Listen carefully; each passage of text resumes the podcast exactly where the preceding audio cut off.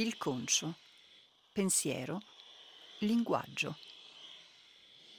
Io so di esistere. Ma dove nasce? Dove viene generato quell'io e dove viene prodotto quel so? Penso.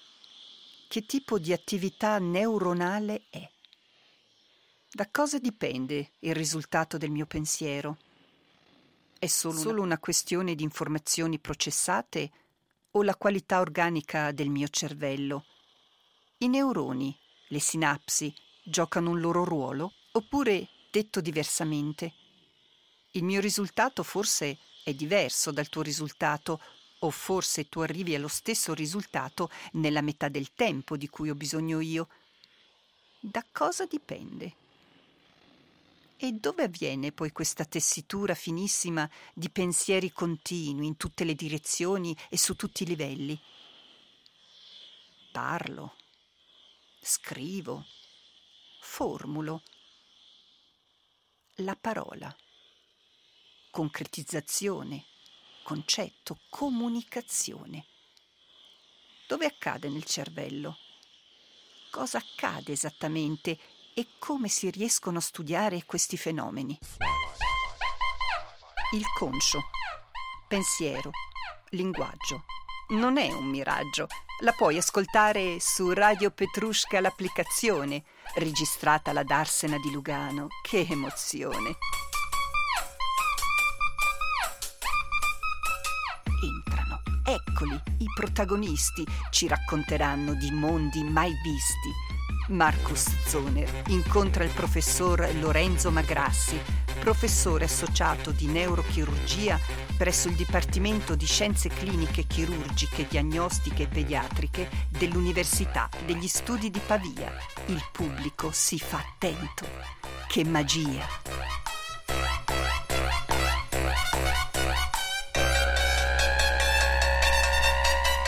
Sono una persona felice penso che parte della mia felicità sia perché so che esisto e vedo il mondo con un tipo di coscienza.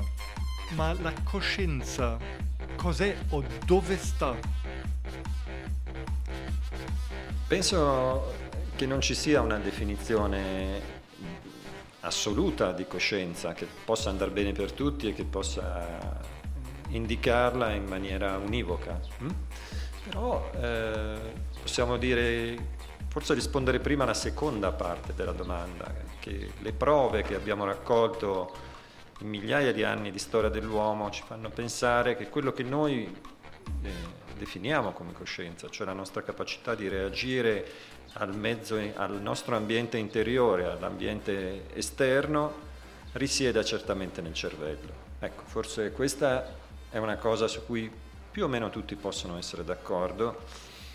Sulla definizione di coscienza ce ne sono tantissime, sono tutte interessanti e a seconda di quello di cui si vuole parlare se ne deve scegliere. E dove nel cervello risiede? Cioè tu, lo, tu sei eh, neurochirurgo, mm-hmm. fai operazioni anche al cervello, mi puoi dire dove sta la mia coscienza? Certamente no, eh, quello che posso dire però è mh, quali possono essere le regioni che una volta danneggiate impediscono a noi di manifestare la nostra coscienza.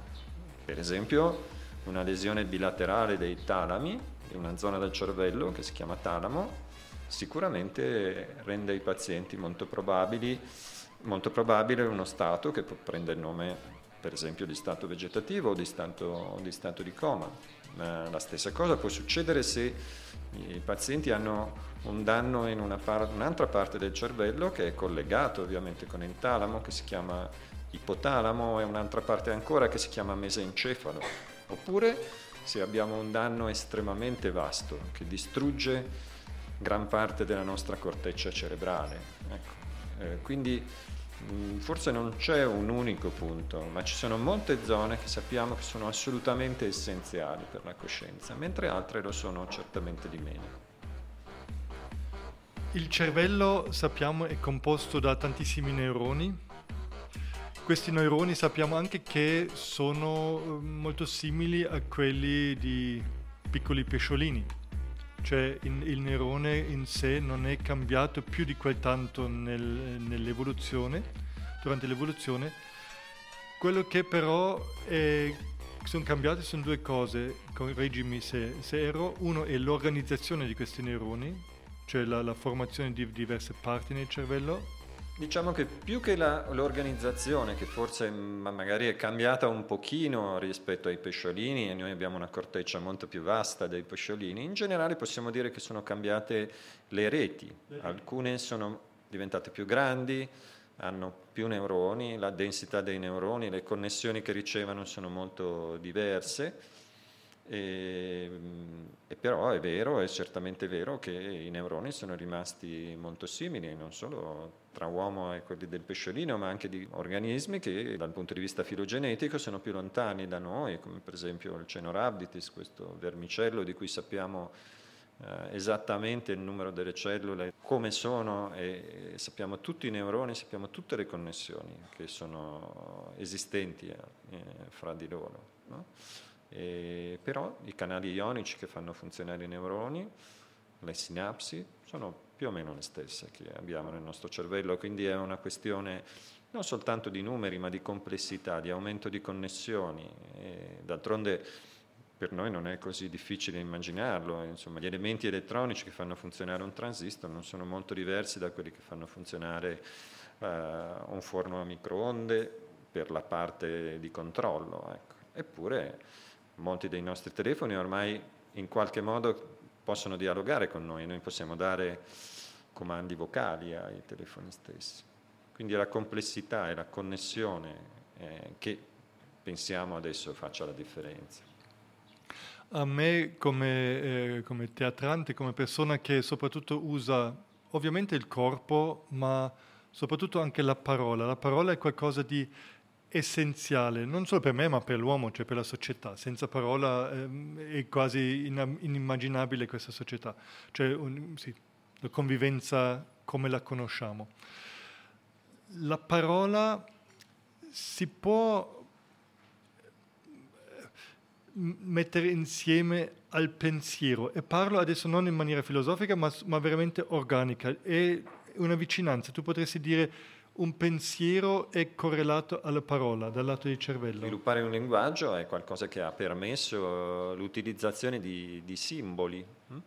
eh, di una simbolica in generale, quindi ci permette appunto di parlare, di descrivere un'azione senza dover compiere quell'azione o anche semplicemente di mimare quell'azione, quindi una cosa che, eh, che è molto è molto avanzata, ci ha permesso eh, di guadagnare tempo, di, di, fare un'altra cosa mentre stiamo parlando. Qualcuno pensa che il linguaggio, una delle ragioni per cui l'evoluzione ha selezionato la nostra capacità, il, il, il suono, come eh, il fatto che i nostri progenitori fossero impegnati a, a tenersi a un ramo, a lottare e nello stesso tempo aver bisogno di comunicare con altri membri del loro, eh, del loro gruppo e quindi questo ha aperto una dimensione in più, anzi ne ha aperte più di una dimensione, quindi la parola è veramente molto importante. D'altro canto, una cosa che secondo me non è completamente corretta è che il pensiero coincida con il linguaggio, con la parola. Esistono modi assolutamente non dipendenti dal linguaggio, forse dipendenti dalla logica, dalla costruzione della, eh, che sono estremamente importanti. Ecco. Torniamo indietro. La parola e la scrittura. La scrittura è qualcosa, ehm, appunto la parola, non sappiamo veramente bene quando sia nata, non abbiamo registrazioni delle prime parole.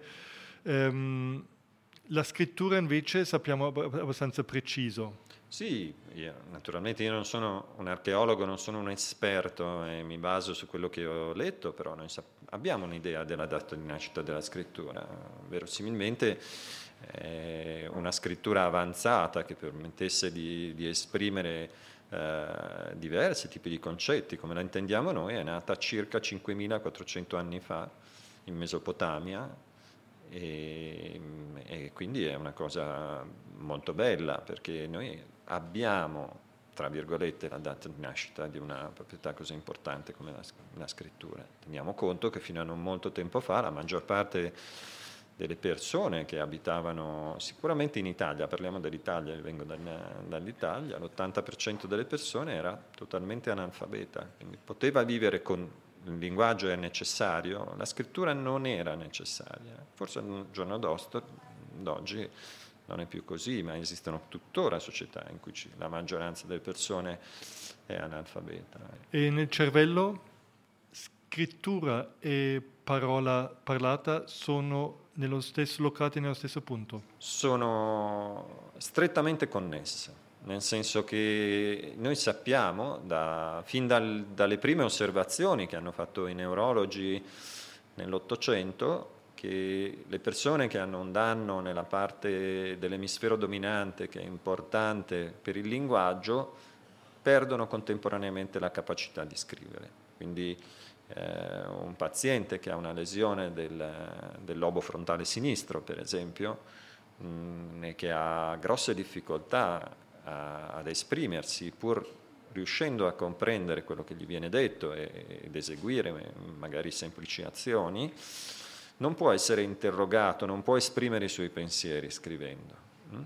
Quindi se si perde il linguaggio si perde la scrittura. Non è vero il viceversa, almeno non è sempre vero. Esistono dei casi, anche rari, in cui si può perdere completamente la capacità di scrivere in qualsiasi modalità, ma mantenere un linguaggio perfettamente intatto. Ma dico in qualsiasi modalità, sia a mano sia col computer. Non riesco più a scrivere una parola anche se riesco a dirla. Non riesco più a scrivere una parola anche se riesco a dirla e, e con, mm, mi rendo conto che non sto scrivendo in maniera, in maniera corretta. Sì, questo è possibile, sono casi rari. Generalmente la lesione è localizzata a livello del lobo parietale, nella parte superiore del lobo parietale, la parte inferiore anch'essa è coinvolta col linguaggio.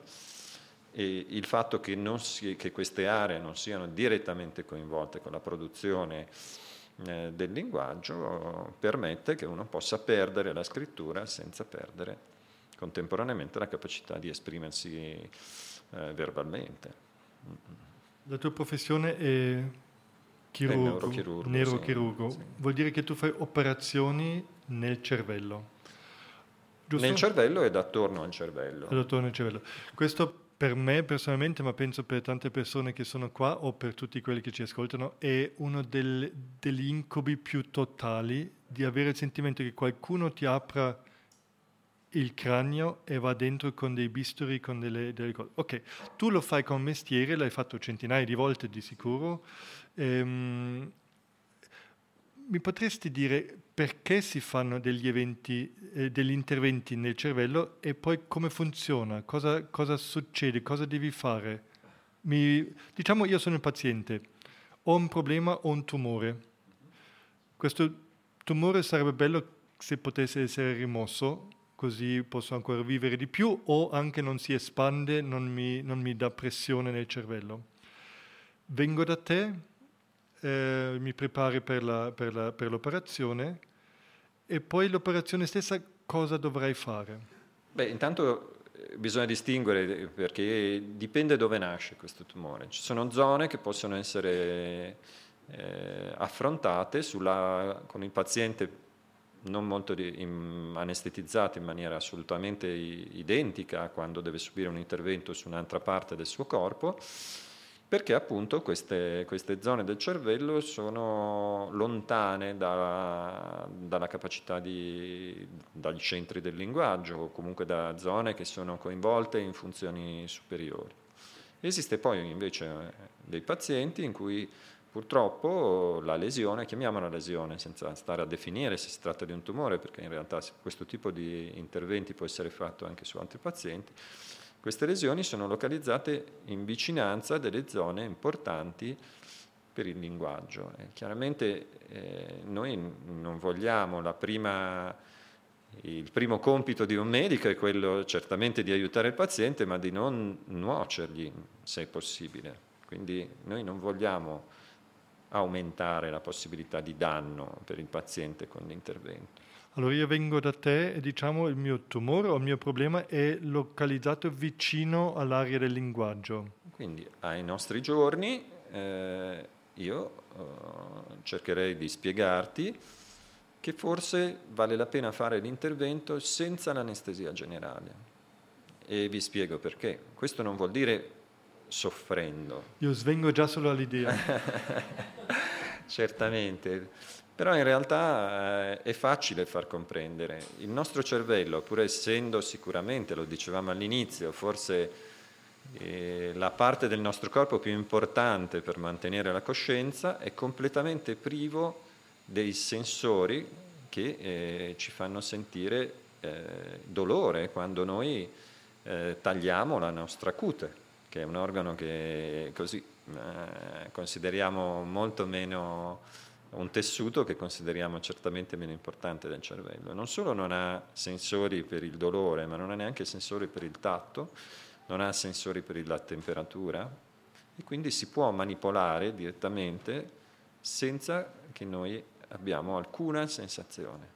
Cosa significa questo? Significa che se un paziente viene da me, gli spiego che se è necessario, proprio perché la lesione è vicina a un'area, un'area importante per il linguaggio, per esempio, eh, noi possiamo anestetizzare con un anestetico locale e quindi senza togliere la consapevolezza, la coscienza di sé, eh, solo le parti superficiali, la cute, la galea, il periosteo e procedere all'intervento e arrivare sulla superficie del cervello senza che lui abbia dolore e che rimanendo perfettamente conscio, e essendo capace di rispondere, di parlare con noi durante l'intervento stesso. Allora, io diciamo, mi presento all'intervento, avrò rasato Qui i capelli mi immagino? Sì, si può rasarli, qualcuno non li rasa, li lava molto bene, qualcuno rasa solo localmente, qualcuno rasa di più. Insomma, no, io li raso. No? Eh, rasati va bene, così mi ricordo. Ok, allora tu cosa farai? Mi darai un, una, un'iniezione qui nel, nel, nella esatto.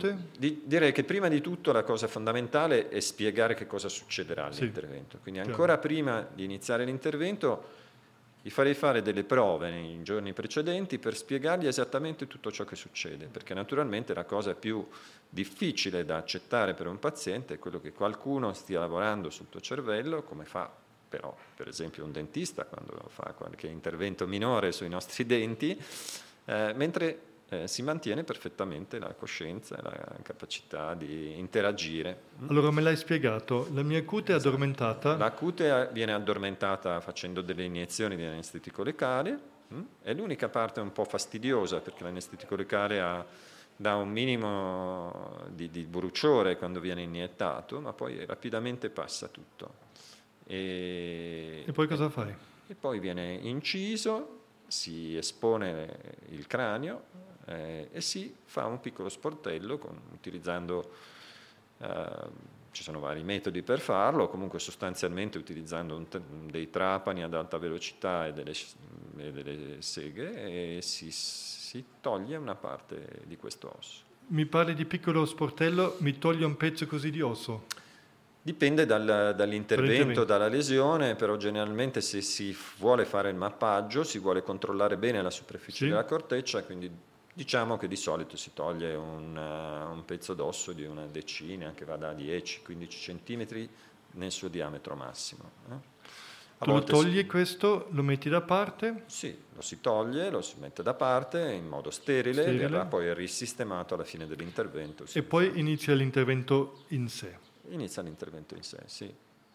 E l'intervento in sé comprende l'apertura di una membrana che si chiama dura madre, che sta sulla superficie che divide appunto l'osso dal, dal, contenuto del cranio, dal cervello stesso, si incide la dura madre, si apre la dura madre e si arriva alla superficie cerebrale. E, e qui inizia la parte per cui si è chiesto al paziente di sottoporsi a questo stress. Il paziente non ha dolore, non sente dolore, ma chiaramente potete immaginare, nonostante le prove fatte, è una situazione di alto stress. In realtà noi abbiamo l'abitudine durante la fase iniziale in cui non è necessario avere una completa collaborazione del paziente di somministrare dei sedativi a, a breve durata d'azione di modo che nella parte appunto di apertura del cranio, di manipolazione della cute, il paziente possa essere tranquillo e addormentato. Mm? E quando si arriva alla, appunto, alla superficie del cervello inizia la parte interessante ed è la ragione per cui facciamo questo. Qual è la ragione? La ragione l'abbiamo detta all'inizio, noi non vogliamo creare ulteriori danni al paziente. Quindi da una parte c'è questa nostra volontà e dall'altra parte c'è la nostra volontà altrettanto forte di eliminare tutto il possibile della lesione. Mm? E per fare questo dobbiamo sapere esattamente quali sono le parti della corteccia che vanno preservate. E nel caso del linguaggio eh, è possibile farlo solo facendo parlare il paziente. Allora, in questo caso tu eh, mi dici adesso Marcos come abbiamo eh, provato gli ultimi giorni è il momento che tu cominci a, a collaborare, parlare, a collaborare. A collaborare con noi. Okay, io adesso collaboro, cosa devo fare? Eh, generalmente si inizia facendo vedere delle semplici figure, delle immagini, l'immagine di una tazza, di un biro, di un occhiale e chiedendo di dare un nome a questi oggetti, mm? oppure anche di leggere delle parole. Allora mi, mi fai vedere i simboli. Mm, delle immagini. Delle immagini. Allora, facciamo, facciamo questo, immagini. mi fai vedere le immagini, io dico treno, lago, cigno. Io nel frattempo bambino, uh, stimolo albero. la corteccia della, del cervello. Ah, che no, cosa no. vuol dire stimolare? Vuol dire Sasso. rilasciare dei brevi impulsi elettrici utilizzando Lago. della corrente alternata e questi Nuvola. brevi impulsi bloccano l'attività del cervello Sole. sottostante. E a questo punto io stimolo e tu Lampo. non riesci più a dire la parola. Vedi la cosa, ma ti si blocca eh, la capacità di parlare. Allora io smetto lo stimolo. Sole. Riprendi. Nuvola. E questo lo faccio in maniera sistematica, stimolando Albero. più punti della corteccia sulla base di dove io so che c'è la lesione. E quando il paziente Lago. stimola, Pesce. Uh-huh. e lui smette di parlare e poi tolgo lo stimolo e Anatra. ricomincio a parlare, Auto. saprò, se questo Macchina. avviene più volte stimolando quel punto, che quello è un punto che io non posso toccare, devo assolutamente rispettarlo. Quello è un punto dove verosimilmente è localizzato l'area cosiddetta di Broca o comunque una zona eh, che dà l'arresto, in inglese lo speech arrest, l'arresto della capacità di parlare. Ed è questa la ragione per cui abbiamo bisogno del paziente che collabori con noi. Perché prima di tagliare è possibile fare una mappa utilizzando la stimolazione che ha la funzione di bloccare, come farebbe un colpo di bisturi, la funzione di quella determinata area, col vantaggio che al contrario del colpo di bisturi, che sarebbe definitivo, un danno definitivo, dà un danno transitorio. Quando io smetto di stimolare quella zona, la zona tornerà a funzionare e quindi io saprò, senza aver dato un danno, che cosa sarebbe successo se invece io avessi distrutto quella, quella zona.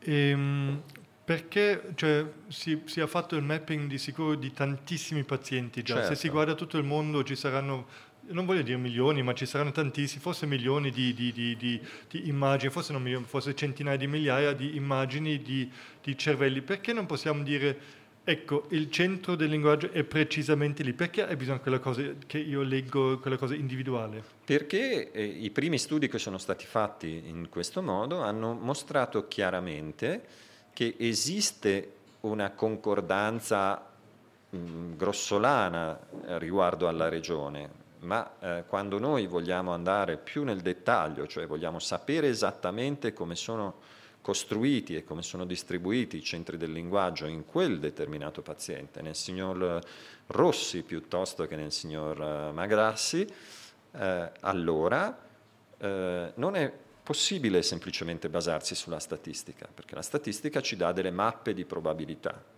e queste mappe di probabilità, queste, le mappe reali, sono un po' diverse da paziente a paziente a volte questa diversità conta tantissimo nella decisione della via d'approccio, nella quantità di lesione che noi possiamo asportare.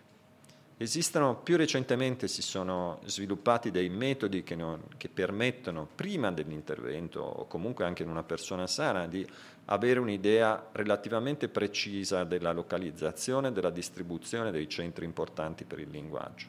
Uno dei metodi più comuni, di cui forse avrete già sentito parlare nelle lezioni precedenti, si chiama risonanza magnetica funzionale. Mm? Questo metodo è un ottimo metodo, ha una discreta risoluzione, generalmente di qualche millimetro, quindi abbastanza comparabile con la risoluzione della stimolazione, ma c'è un problema, un problema banale che eh, cerco di farvi comprendere. Con la risonanza magnetica funzionale eh, noi vediamo quali sono le aree che variano loro, il loro grado di attività, può essere un aumento, può essere una diminuzione, comunque noi vediamo quali sono le aree che variano il loro grado di attività durante una prova, un task, una, che può essere appunto il dire una parola, il nominare degli oggetti. Un compito. Un compito, esatto, un compito. E, ehm, eh, quindi da, da, questo punto di vista tutto bene, noi vediamo che una determinata area si accende quando noi parliamo oppure la tu- varia la sua attività quando noi parliamo. Però eh, vi faccio un altro esempio, è un esempio che faccio sempre Avete mai provato ad aprire un vasetto di miele o un vasetto di marmellata che non si apre? Voi cosa fate? Tenete con una mano il vasetto di marmellata, con l'altra al tappo e cercate di girarlo il più forte possibile. Quindi se, diciamo, fate la risonanza magnetica funzionale in quel momento, vi aspettereste di vedere la zona del cervello che è necessaria per questi movimenti complessi di apertura del vasetto. Ma voi vi dimenticate che se non riuscite ad aprire subito il tappo, tendenzialmente cercherete magari anche di stringere la bocca, di corrugare la fronte, di spostare la testa verso l'avanti. Questo cosa significa? Che mentre voi cercate di, di eseguire un determinato compito, eseguirete una serie di movimenti che, che sono più o meno involontari di accompagnamento. Qual è il problema? Che la risonanza magnetica funzionale vi farà vedere anche l'attività di queste aree. Mm? E questo perché costituisce un problema? Costituisce un problema, nel caso del linguaggio, perché non solo vi fa vedere le aree che sono attive quando state parlando e che sono necessarie, la cui attività è necessaria per parlare, ma vi farà vedere tutta una serie di altre aree la cui attività non è necessaria per il parlare. Il che significa che io, chirurgo, posso rimuoverle senza alterare la vostra capacità di parlare. E questo è molto importante, perché se mi basassi soltanto sulla risonanza magnetica funzionale, dovrei dire quest'area varia la sua attività quando io compio questo, questo compito linguistico, quindi io non devo assolutamente toccarla.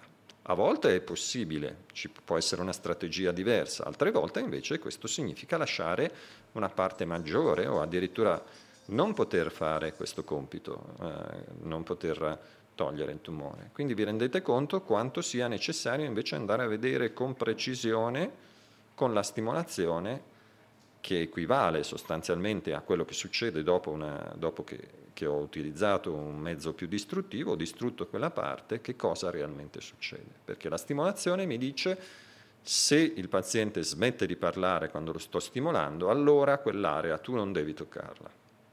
Non importa se dovrei lasciargli un pezzettino di tumore, però se tu glielo togli il paziente smetterà di parlare. Ecco la differenza fra i due modi, cioè ci sono molti metodi per predire più o meno quale sarà il mappaggio del singolo paziente attualmente, ma nessuno di questi metodi in questo momento ci dice con assoluta certezza che quella zona, come invece ce lo dice la stimolazione corticale, che quella zona è assolutamente essenziale perché si mantenga la funzione del, del linguaggio. Allora, io sono ancora lì e dico lago, cigno, io stimolo nuvolo. e poi smetto di stimolare. Lago, aeroplano, macchina. Io torno a stimolare allo stesso punto dopo averne stimolati altri. Donna. E, e poi rilascio. Bambino. È esattamente quello topo, che succede. Esatto. Lago. Poi posso chiedermi cose un po', un po' più sofisticate. Per esempio, posso chiedermi se la stimolazione di una determinata area fa eh, smettere di scrivere oppure fa, mh, mm, smettere di comprendere, e, oppure fa dire una parola per un'altra. Sono e per smettere com- di comprendere mi, mi, mi, chiedi delle domande o qualcuno del tuo staff mi chiede delle domande? Sì, o più di solito quello che viene fatto è vengono proiettate o vengono pronunciate sullo schermo di un computer hm? E ovviamente eh, si valuta in c'è maniera due più statistica. Tre, o, o, o c'è, c'è, calcoli da fare? Cosa, cosa mm, calcoli non è così comune perché mm. la zona che, che, riguarda i calcoli è abbastanza ben determinata, mm. però per esempio il riconoscimento oppure il completare una frase, ci sono tantissimi test che possono essere fatti, anche alc- alcuni possono essere molto complessi. L'unica limitazione è la collaborazione del paziente e il fatto che l'intervento non può durare all'infinito, quindi il tempo per fare questi test è limitato e dobbiamo, sulla base della posizione della lesione, di quello che noi ci aspettiamo possa essere in pericolo, eh, scegliere che test eh, somministrare, ovviamente con l'aiuto di un neuropsicologo e con un qualche altro, eh, di un neurofisiologo, e cosa può essere somministrato. Nello stesso tempo c'è un altro parametro che va valutato, perché la stimolazione della corteccia, oltre a bloccare temporaneamente la corteccia, se viene fatta con una intensità troppo elevata, può scatenare anche un attacco epilettico. E questo è un problema, non tanto perché il paziente deve stare fermo e un attacco epilettico generalizzato può farlo muovere durante l'intervento con la testa aperta, potete immaginare che possa essere una cosa molto complicata.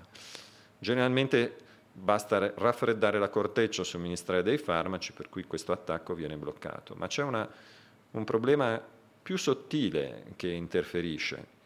Se invece di avere un attacco epilettico generalizzato o comunque un attacco epilettico con, che si manifesta in maniera... Scusa, e questo avviene per troppa stimolazione? Per, può avvenire per troppa stimolazione uh-huh. oppure per una particolare tendenza di quell'area che è già danneggiata dalle lesioni a reagire con una... Uh-huh scarica epilettica una stimolazione che altrimenti non, ha, non darebbe quello. Che, co- che, cosa noi facciamo? Noi contemporaneamente alla stimolazione facciamo anche una registrazione che si chiama elettrocorticografia perché gli elettrodi invece di essere messi all'esterno sulla, sulla cute, eh, in mezzo ai capelli, come succede quando si registra un elettroencefalogramma, vengono messi sulla superficie della corteccia e vengono messi sulla superficie della corteccia perché noi vogliamo essere sicuri che non ci siano delle piccole manifestazioni epilettiche che non si manifestano clinicamente, quindi non c'è una convulsione, non c'è un'alterazione del comportamento del paziente, ma che possono rimanere, che possono alterare la funzione di aree intorno a quella stimolata. Perché? Perché se noi abbiamo una piccola scarica epilettica che invece di alterare l'attività della, limitatamente alla sola zona stimolata di mezzo centimetro cubo di cervello altera l'attività di 5 centimetri cubi di cervello, eh, noi potremmo pensare che la zona che stiamo stimolando è importante per il linguaggio quando in realtà è qualcosa a un paio di centimetri di distanza che è raggiunta dalla scarica epilettica e che smette di funzionare. Quindi noi dobbiamo sapere se l'alterazione dell'attività elettrica rimane limitata alla zona che stiamo stimolando piuttosto che diffondersi a altre zone più lontane, perché questo ci dà il termine di risoluzione della mappa, che è, come sapete, la scala di una mappa è assolutamente essenziale e importante. Allora io sono ancora lì, eh, posso rispondere alle tue, alle tue, ai tuoi enigmi che mi proietti sullo schermo, po- comprendo, a un certo punto dico una parola per un'altra, a un certo punto vedo, eh, vedo un lago ma dico aeroplano e qualcuno di voi dice ai ai ai, lui eh, sta... E... No, noi tendenzialmente non diciamo nulla, ma ci segniamo la risposta. Cerchiamo di non influenzare la risposta del paziente. Sappiamo che se questa se il dire una parola per un'altra succede in maniera sistematica, perché torniamo più volte a stimolare la stessa posizione, anche quella posizione mo- di solito sarà una posizione a livello del lobo temporale e anche quella posizione sarà molto importante e dovrà essere preservata, perché il paziente potrebbe avere una forma di afasia che si chiama fluente, per esempio, e che mh, alla fine se noi la danneggiamo, potrà essere in grado di parlare, ma il senso di quello che dirà eh, sarà perduto e la sua capacità di comprendere sarà anch'essa perduta. Può succedere che tutto questo avvenga solo per alcune categorie di oggetti o di azioni, piuttosto che per la globalità.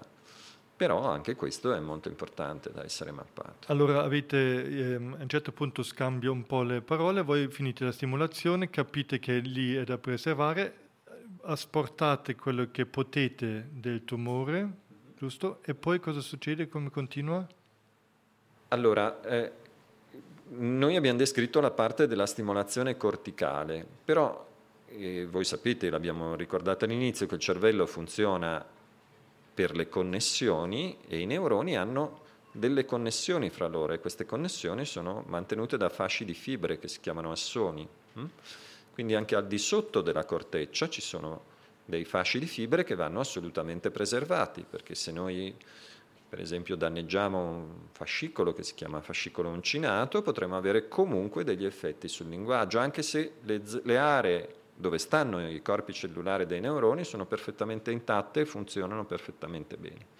Quindi se dobbiamo approfondire il nostro intervento, andare in profondità, dovremo continuare a, a stimolare, a fare questi mappaggi con una tecnica lievemente diversa, ma sempre basata sulla stimolazione elettrica anche a livello sottocorticale se necessario. Quindi continuare a testare l'attività del paziente. Eh, quanto dura all'incirca un intervento così? Ci sono limiti di tempo? Ci sono limiti di tempo perché la situazione in cui il paziente viene testato è di solito eh, molto stressante per il paziente, anche se nella stragrande maggioranza dei casi, una volta che ha fatto le prove, una volta che ha accettato di fare l'intervento in questa maniera, lo sopporta poi molto bene.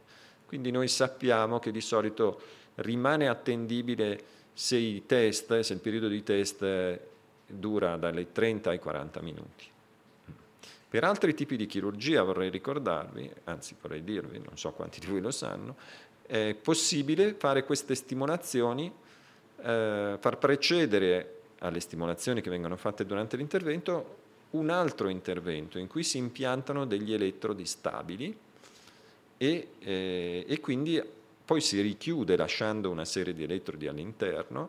Si, fare, si possono fare cose simili ma per periodi molto più lunghi perché l'intervento è finito, non si fa assolutamente nulla, si, fa, si, si spendono alcuni giorni a testare il paziente e poi si ritorna ad aprire il cranio e a togliere sulla base dei risultati del mappaggio fatto. Questo tipo di approccio, che permette appunto periodi più lunghi di test, è fatto soprattutto nel caso della chirurgia dell'epilessia, quando quello che, vuole, che si vuole rimuovere è una parte di cervello non così alterata, ma dal punto di vista morfologico, ma dal punto di vista funzionale. E io appunto sono passati i 40 minuti, sono ancora lì con questo, questo pezzo di cranio che mi sta aspettando.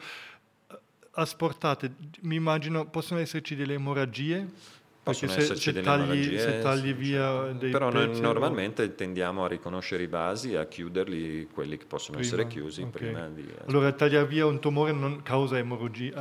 emorragie causa una perdita locale di sangue, okay. ma che normalmente è controllabile. Sotto controllato, controllo, sì, ok. Sì. Allora è asportato, poi cosa succede? Si controlla che appunto non ci sia più nessun tipo di sangue, che non ci siano complicanze, si richiude la membrana eh, che si chiama dura madre, si rimette il, l'opercolo osseo, eh, fissandolo all'osso circostante con delle mini placche o con dei punti e poi si chiude la cute a volte lasciando un drenaggio per evitare che il sangue sia, sia accumuli. Mm-hmm. È chiaro che come all'inizio, anche in questa fase di chiusura, in cui ormai non si fa più nulla a livello cerebrale, di solito il paziente viene sedato, gli si permette di, di addormentarsi, di dormire, di non, di non, non dover necessariamente stare eh, così eh, in una condizione in cui non è più utile la sua collaborazione. Mm-hmm. Eh, tu mi hai dato un eh, pezzo di audio durante una, un'operazione, forse è meglio che tu dici qualcosa in merito. Sì, eh, è semplicemente, ecco, mi avevi chiesto un esempio, è semplicemente una, un, Un esempio eh, che, che, appunto come ti ho chiesto tu hai modificato la voce del paziente per renderla ovviamente non eh, riconoscibile. E di che tipo di testa? Voi sentirete un suono e poi magari eh, vi spiegheremo che è semplicemente il suono in cui il paziente vede in questo caso un'immagine o legge una frase, inizia a vedere le lettere, la, la, la, scritta e poi sentiremo la sua voce che, che risponde.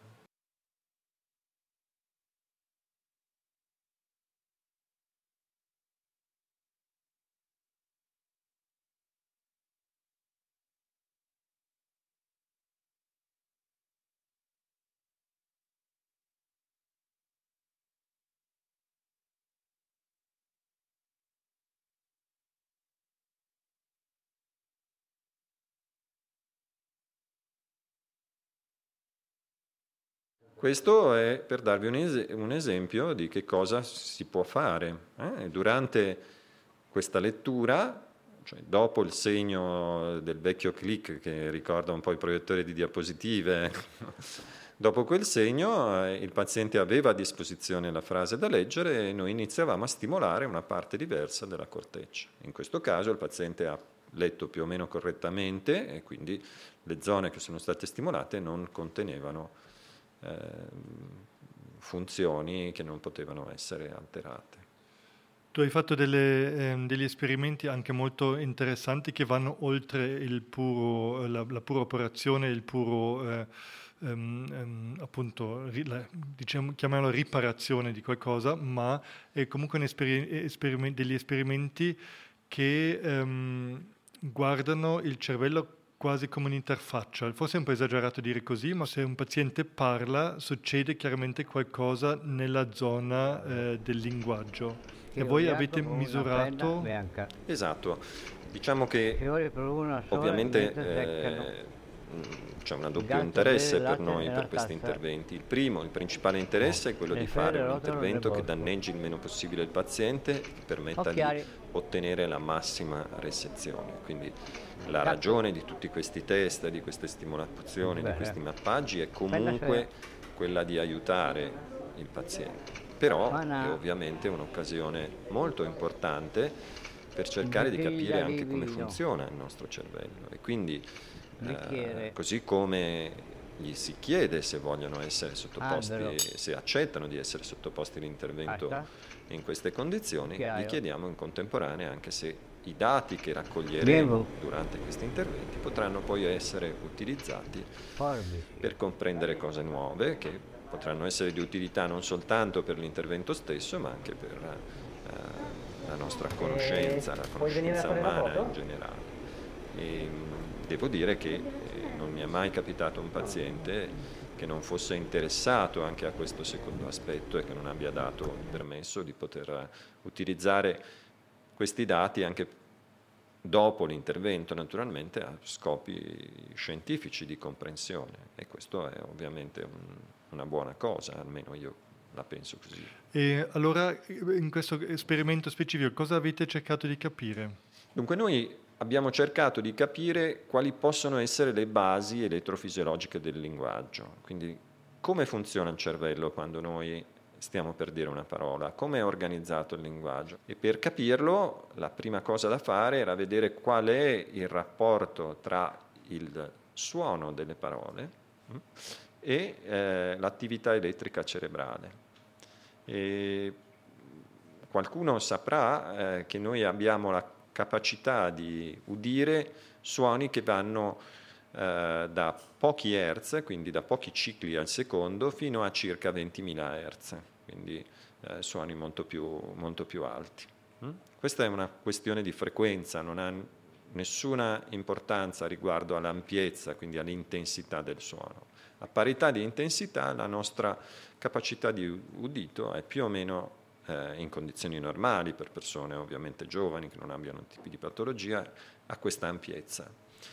D'altro canto noi sappiamo che l'attività, la velocità con cui funzionano i nostri neuroni è estremamente, è sei ordini più, di grandezza più bassa della velocità con cui funziona un microchip all'interno di un computer.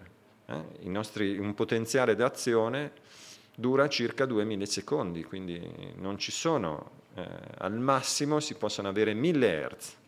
Forse posso fare, ascoltare, posso fare eh, sì. ascoltare l'attività di un neurone, certo. sarebbe forse interessante perché io mi sono detto eh, siete un pubblico così fedele, fantastico eh, e farvi ascoltare l'attività di un neurone è un devo farlo. Allora ieri sera ho fatto un piccolissimo buco, piccolo, non, non così, un piccolissimo buco, ho messo una piccolissima sonda, un piccolissimo microfono e ho registrato.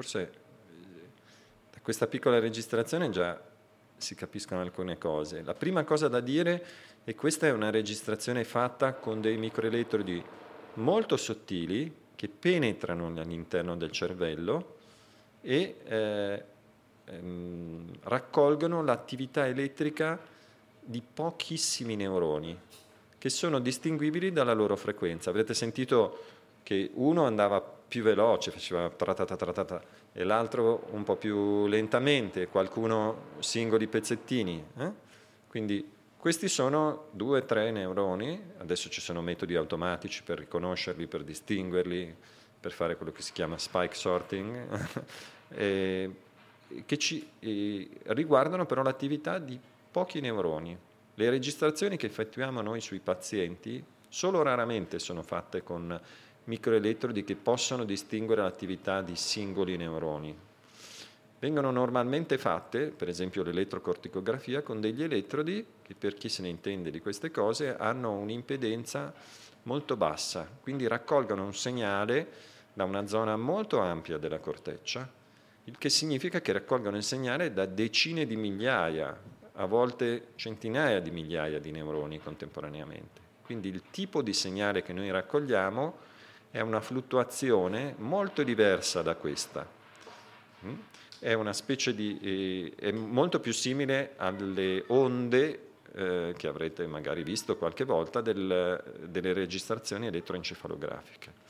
Un vantaggio da registrare direttamente dalla superficie della corteccia piuttosto che penetrare con dei microelettrodi è ovviamente il fatto che se anche si, che se si penetra con un microelettrodo si può sempre rompere un piccolo capillare, creare un'emorragia, creare un danno e se noi andiamo a fare questo nella zona importante per il linguaggio possiamo danneggiarla in maniera definitiva, quindi non è concesso. Eh, lo, le registrazioni con microelettrodi dall'uomo per ora sono concepibili soltanto nelle zone di cervello che sappiamo già che dovremo sacrificare dopo. Quindi eh, quando c'è questa possibilità allora ovviamente con il consenso del paziente si possono reg- ottenere registrazioni di questo genere. Altrimenti si utilizzano dei metodi di registrazione che siano non lesivi dell'integrità del cervello.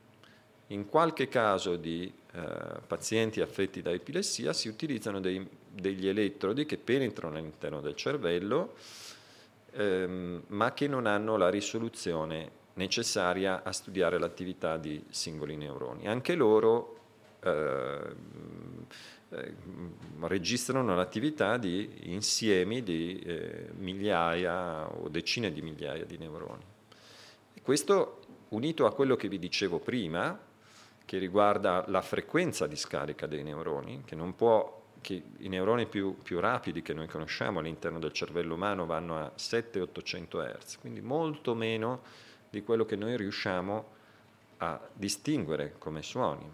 E questo è un problema, perché questo ci dice immediatamente che non ci può essere una corrispondenza come, eh, come in un eh, registratore diretta fra la frequenza del suono della parola, della, della parola emessa e l'attività elettrica del, del, neurone. Il neurone non va a 18.000 Hz, non va neanche a 3.000 Hz un, o 2.000 Hz, che è una banda importante per il linguaggio. Mm?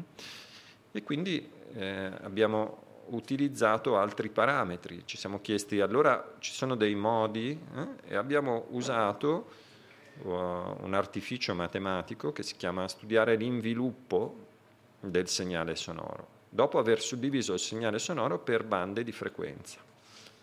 Naturalmente nel caso del parlato, questo, la, l'attività elettrica dei neuroni precede l'attività, eh, il suono, no? perché ovviamente il cervello deve prima eh, generare le parole all'interno di sé e, eh, e poi dare gli impulsi giusti che comandano i muscoli della fonazione e permetterci di, di dirle. C'è un ritardo di circa 250 millisecondi. E queste eh, registrazioni che avete fatto sono poi delle curve che vedete? Sono o? fondamentalmente delle curve che vediamo, sono, ovviamente la, la rappresentazione a curva è una vecchia rappresentazione, ormai quasi tutte le analisi vengono digitalizzate, quindi in realtà le curve un, vengono, eh, viene fatto un, un, sampling, vengono presi dei punti all'interno di queste curve e mh, mm,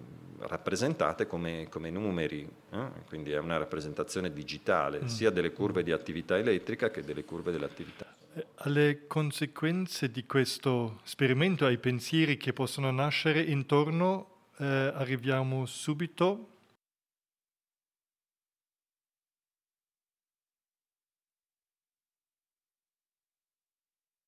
Marcus mi ha chiesto di, di, presentarmi e lui vi ha già detto che sono un neurochirurgo, mi chiamo Lorenzo Magrassi, sono un professore associato di neurochirurgia all'Università di Pavia e mm, pur essendo un neurochirurgo ho un forte interesse per la ricerca di base. Ho avuto la possibilità e l'onore negli anni 90 di lavorare insieme a alcuni dei pionieri di questa tecnica di registrazione e di stimolazione cerebrale, George Ogeman e Mitchell Berger a Seattle. Attualmente Mitchell Berger è a San Francisco, si è poi spostato a San Francisco. E quando poi sono ritornato in Italia con molta fatica abbiamo iniziato dopo anni abbiamo iniziato questo tipo di attività che ormai è relativamente comune, gli interventi a paziente sveglio vengono praticati in più ospedali, non solo in Italia ma in tutto il mondo, eh, proprio perché questa filosofia, che allora era una filosofia eh, non facilmente accettata dal resto dei neurochirurghi, attualmente è ampiamente accettata. Quello che secondo me è veramente importante è che nell'aiutare i pazienti abbiamo l'opportunità di, di studiare in dettaglio alcune cose del funzionamento del cervello che sarebbero altrimenti molto difficili o impossibili da studiare. Non dobbiamo dimenticare che il linguaggio è una tipica attività umana, esclusiva eh, attività umana. Non voglio entrare nella polemica mm, se il linguaggio è unicamente umano oppure esistono altre forme da cui poi il linguaggio umano è derivato, è una questione molto complessa e non completamente risolta in cui ci sono varie opinioni. Eh, sicuramente però il linguaggio come lo intendiamo noi eh, o come è comunemente inteso è una cosa peculiare dell'uomo, quindi l'opportunità che ci danno questo tipo di chirurgia è irripetibile. Guardando quell'esperimento che tu hai raccontato prima, che hai eh, descritto prima, la mia domanda è se tu riesci a leggere digitalmente il firing dei neuroni, quando io voglio dire qualcosa, tu non potrai un domani leggere nella mia mente. Ecco, ehm, la risposta è in buona parte sì, eh, nel senso che noi siamo andati avanti con l'esperimento. Una volta che abbiamo compreso che c'è un rapporto, eh, cioè c'è una coincidenza sufficiente fra l'inviluppo sonoro quando il paziente parla e l'inviluppo e l'attività elettrica cerebrale, ci siamo naturalmente chiesti, perché ognuno di noi aveva questa curiosità, e quando noi parliamo internamente a noi, eh, abbiamo detto all'inizio non è necessario il linguaggio per pensare, ma nell'80% dei casi noi siamo animali verbali e quindi anche quando siamo con noi stessi, abbiamo un continuo eh, vorticare di parole all'interno.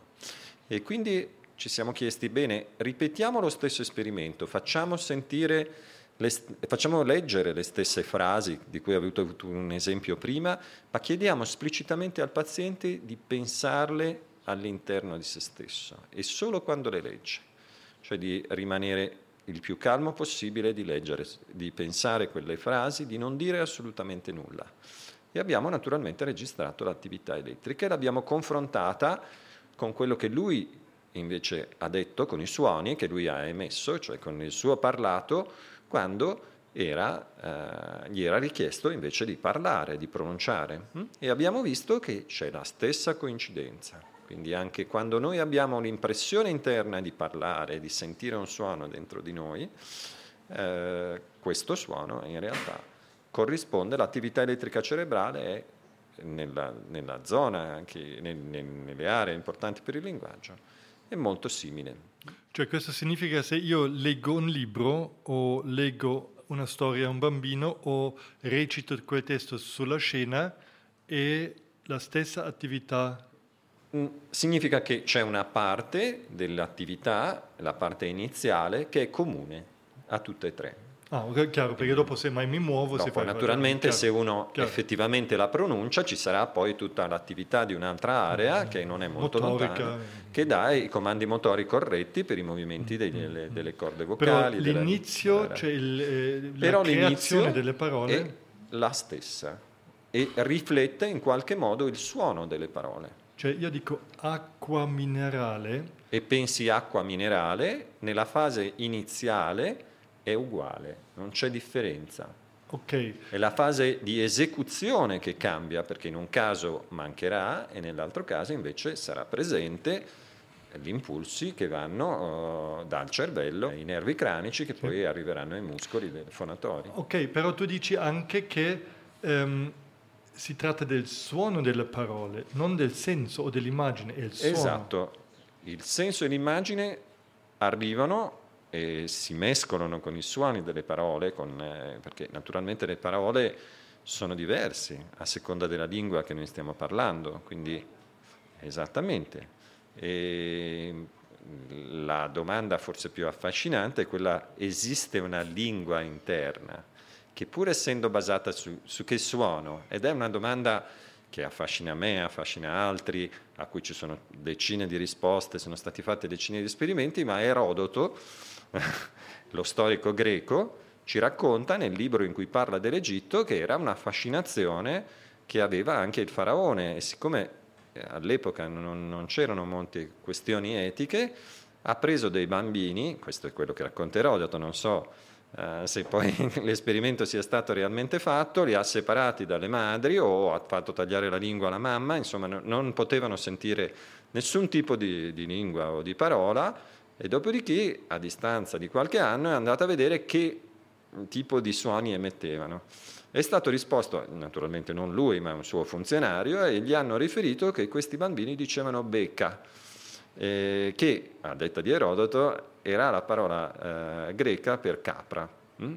perché ricevevano il latte dalla capra, non, non dovendo avere contatti con, con, la madre. E quindi eh, l'idea eh, dei sacerdoti egiziani che avevano spiegato questo esperimento fatto ad Erodoto era che naturalmente il linguaggio vero, primigenio, quello eh, interno a tutti noi, fosse l'egiziano, perché quello era il termine egiziano per capra.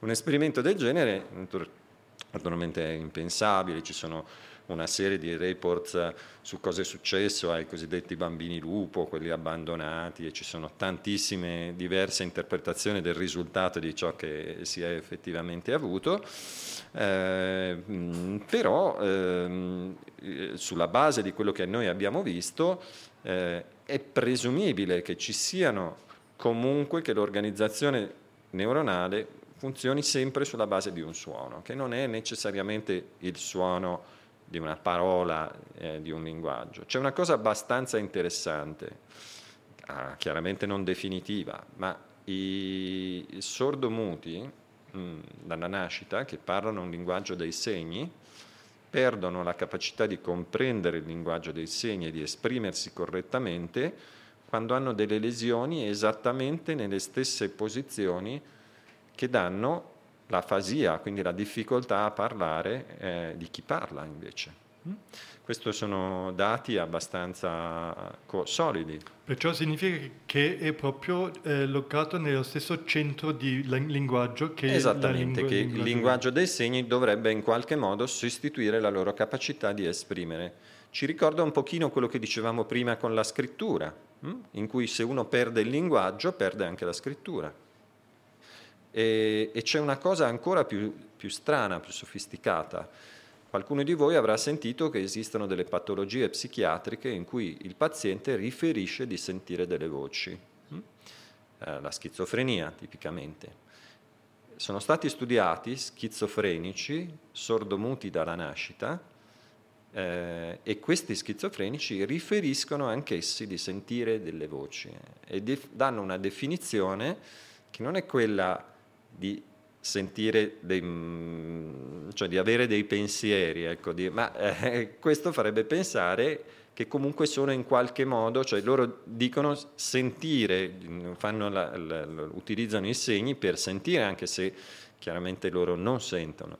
Uh, però sanno che cos'è sentire, sanno cos'è il suono, gli viene spiegato, chi ha una complessità di linguaggio dei segni di questo livello e quindi, secondo qualcuno, eh, questo sarebbe l'indizio che comunque l'attività di questi centri è basata già geneticamente sull'interpretazione di un suono.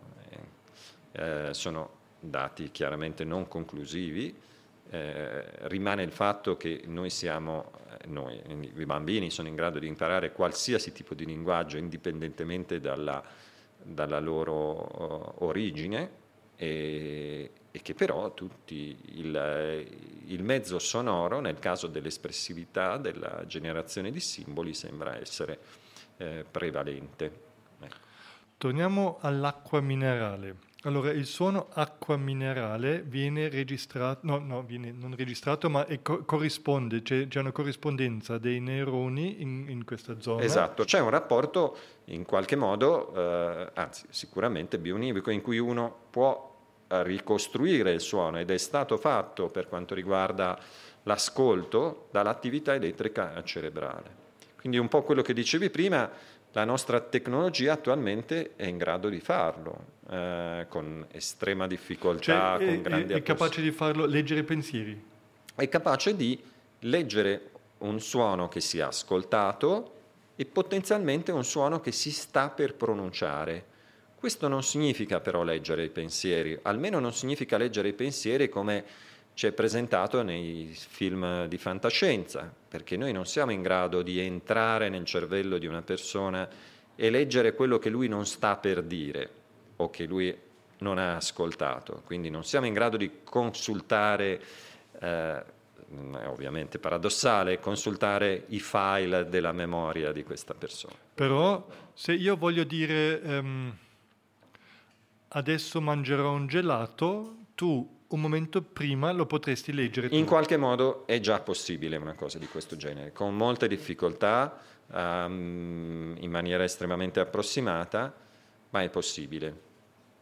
Questa è una cosa che può ma essere possibile. Nel senso, veramente sapresti che voglio andare a mangiare un gelato? Cioè, il contenuto. Se tu proprio... stai per dire io sto per uh, mangiare un gelato, è possibile quello che in realtà è stato in parte fatto è interpretare eh, le parole con un vocabolario minimo, cioè se io dico eh, l'entelechia del principio primo a colore verde, eh, è molto difficile per qualsiasi sistema, anche il più avanzato, riuscire a dire a quello che tu hai pensato. Mm. Ma se mi metto d'accordo con te e dico tu Adesso mi crei una piccola frase partendo da queste dieci parole, per esempio uh, voglio andare a prendere un gelato rispetto a voglio tagliare l'erba. C'è la possibilità di arrivare a capire quale parole stai per dire uh, con una certa approssimazione accettabile, quindi superiore alla frequenza statistica del caso e questo dipende dalla grandezza del vocabolario, e questo è una cosa già possibile. Ci sono vari metodi per farla, quasi tutti sono basati appunto sulle registrazioni. Quanto più le registrazioni sono pulite sono profonde, quindi tanto più sono vicine all'elettrocorticografia, tanto questo è possibile. Sì. Ehm, è possibile così anche di, di sapere i segreti di un terrorista dove ha messo la bomba? Penso di no, perché è la questione che stavo dicendo prima. Per sapere il segreto, per, per evitare che ti, ti, venga letto quello che stai per dire, basta semplicemente eh, pensare a un prato verde o dire, ripetere la filastrocca di, che hai imparato quando eri un bambino di quattro anni. Tu non puoi entrare e leggere il pensiero indipendentemente dalla volontà di chi... Eh... Perché comunque il gelato, il gelato a vaniglia lo voglio già dire, allora tanto vale, lo, lo puoi leggere quel che comunque voglio già dire. Certo Esattamente, certo tanto vale aspettare 250 millisecondi a sentire la parola. Però questo ha potenzialmente un'applicazione meno oscura di quella della possibilità di un, di un, censore o di un poliziotto che voglia leggerti nel cervello, che è quella di quei pazienti che non sono più in grado di parlare, perché sono in grado di pensare, ma non sono più in grado di parlare perché hanno una malattia che ha distrutto la loro eh, capacità di controllare i muscoli. E questo è una eh, delle potenziali applicazioni pratiche di, eh, delle ricerche in questo campo. Ecco. Ehm, però bisogna anche dire che siamo solo molto all'inizio, cioè la, la um, chirurgia, neurochirurgia ha pochi anni di, di, di esistenza, cioè la, quella moderna, no? Mi certo. ha detto che, che, è nato veramente, è stata ripresa veramente negli anni Ottanta. Negli anni 80. Queste Vol- tecniche che sono però tecniche eh, note da quasi dagli anni 30, quindi da quasi cent'anni. Ok, diciamo anche cent'anni eh, di questa certo. scienza, ma um, vuol dire che è appena cominciata, l'elettronica, eh, cioè il computer esiste da 50 anni, i telefoni da, da, da 15-20 anni, non mi ricordo più adesso esattamente, ma comunque è talmente recente tutto, talmente veloce. Cosa succede tra 100-200 anni? Cioè, chiaro, non sei un veggente, ma dico, se, se guardi un po' anche le, le, le, il progresso di tutto quanto, eh, a un certo punto noi potremmo sapere molto di più, cioè leggere fuori da un cervello molto di più. Quell'interfaccia che tu dici per un paraplegico o tetraplegico, di poter sap- farlo parlare attraverso i pensieri suoi? Beh, eh, penso che questo sia un obiettivo a più breve termine, non, non certo a, a termine di 200 anni. Sappiamo, per esempio, che cose mh, cognitivamente più semplici, quali i movimenti degli arti, possono già essere eh, quindi un esoscheletro, qualche, un sistema che aiuta al movimento di un arto paralizzato, può essere attivato con l'attività a partire dall'attività elettrica cerebrale res- registrata fra l'altro dall'esterno, eh? Eh, senza necessità di registrare direttamente dalla superficie della corteccia la individuazione di quello che uno sta per dire è un pochino più complicata, richiede dei segnali più puliti, del, un training delle reti neurali più complesse, ecco, eh, c'è molta più possibilità di fare errori, soprattutto se si va su un vocabolario libero e non su un vocabolario preconcordato, però potenzialmente il metodo eh, esiste. Tenete conto che una, esistono altri metodi per la lettura che sono basati sull'FMRI eh, invece che sulla registrazione dell'attività elettrica cerebrale, che mh, mm, sempre a, ha sempre a che fare con l'attività elettrica cerebrale, però eh, sono indipendenti da questa e quindi possono essere usati in contemporanea teoricamente per migliorare ciò che uno non, non ha individuato con un sistema rispetto all'altro. Quindi questo è una cosa che credo che sarà possibile prima di non moltissimo tempo. E guardando un po' più a lungo, sarà possibile fare il download di tutto il mio cervello? questo è, è, una cosa invece del tutto poco chiara, se questo sarà possibile, perché la, la differenza che dicevo prima, cioè l'accesso ai, ai, file di memoria, quindi il far pensare a leggere se esiste una, in forma linguistica. Questo tipo di informazione è una cosa che non è ancora chiara, non sappiamo farlo, per fortuna diremmo, e, eh, ed è una sfida di fronte a noi, come tutte le tecnologie poi, e come tutte le ricerche avrà, potrà avere un'applicazione molto positiva e applicazioni assolutamente pesantissime e molto negative. Però questo non è... Mm, è fantascienza. Non è nell'agenda a breve termine, esatto, mm. è fantascienza. ¿Sueño o estoy escuchando Radio Petrushka? La la la, Petrushka.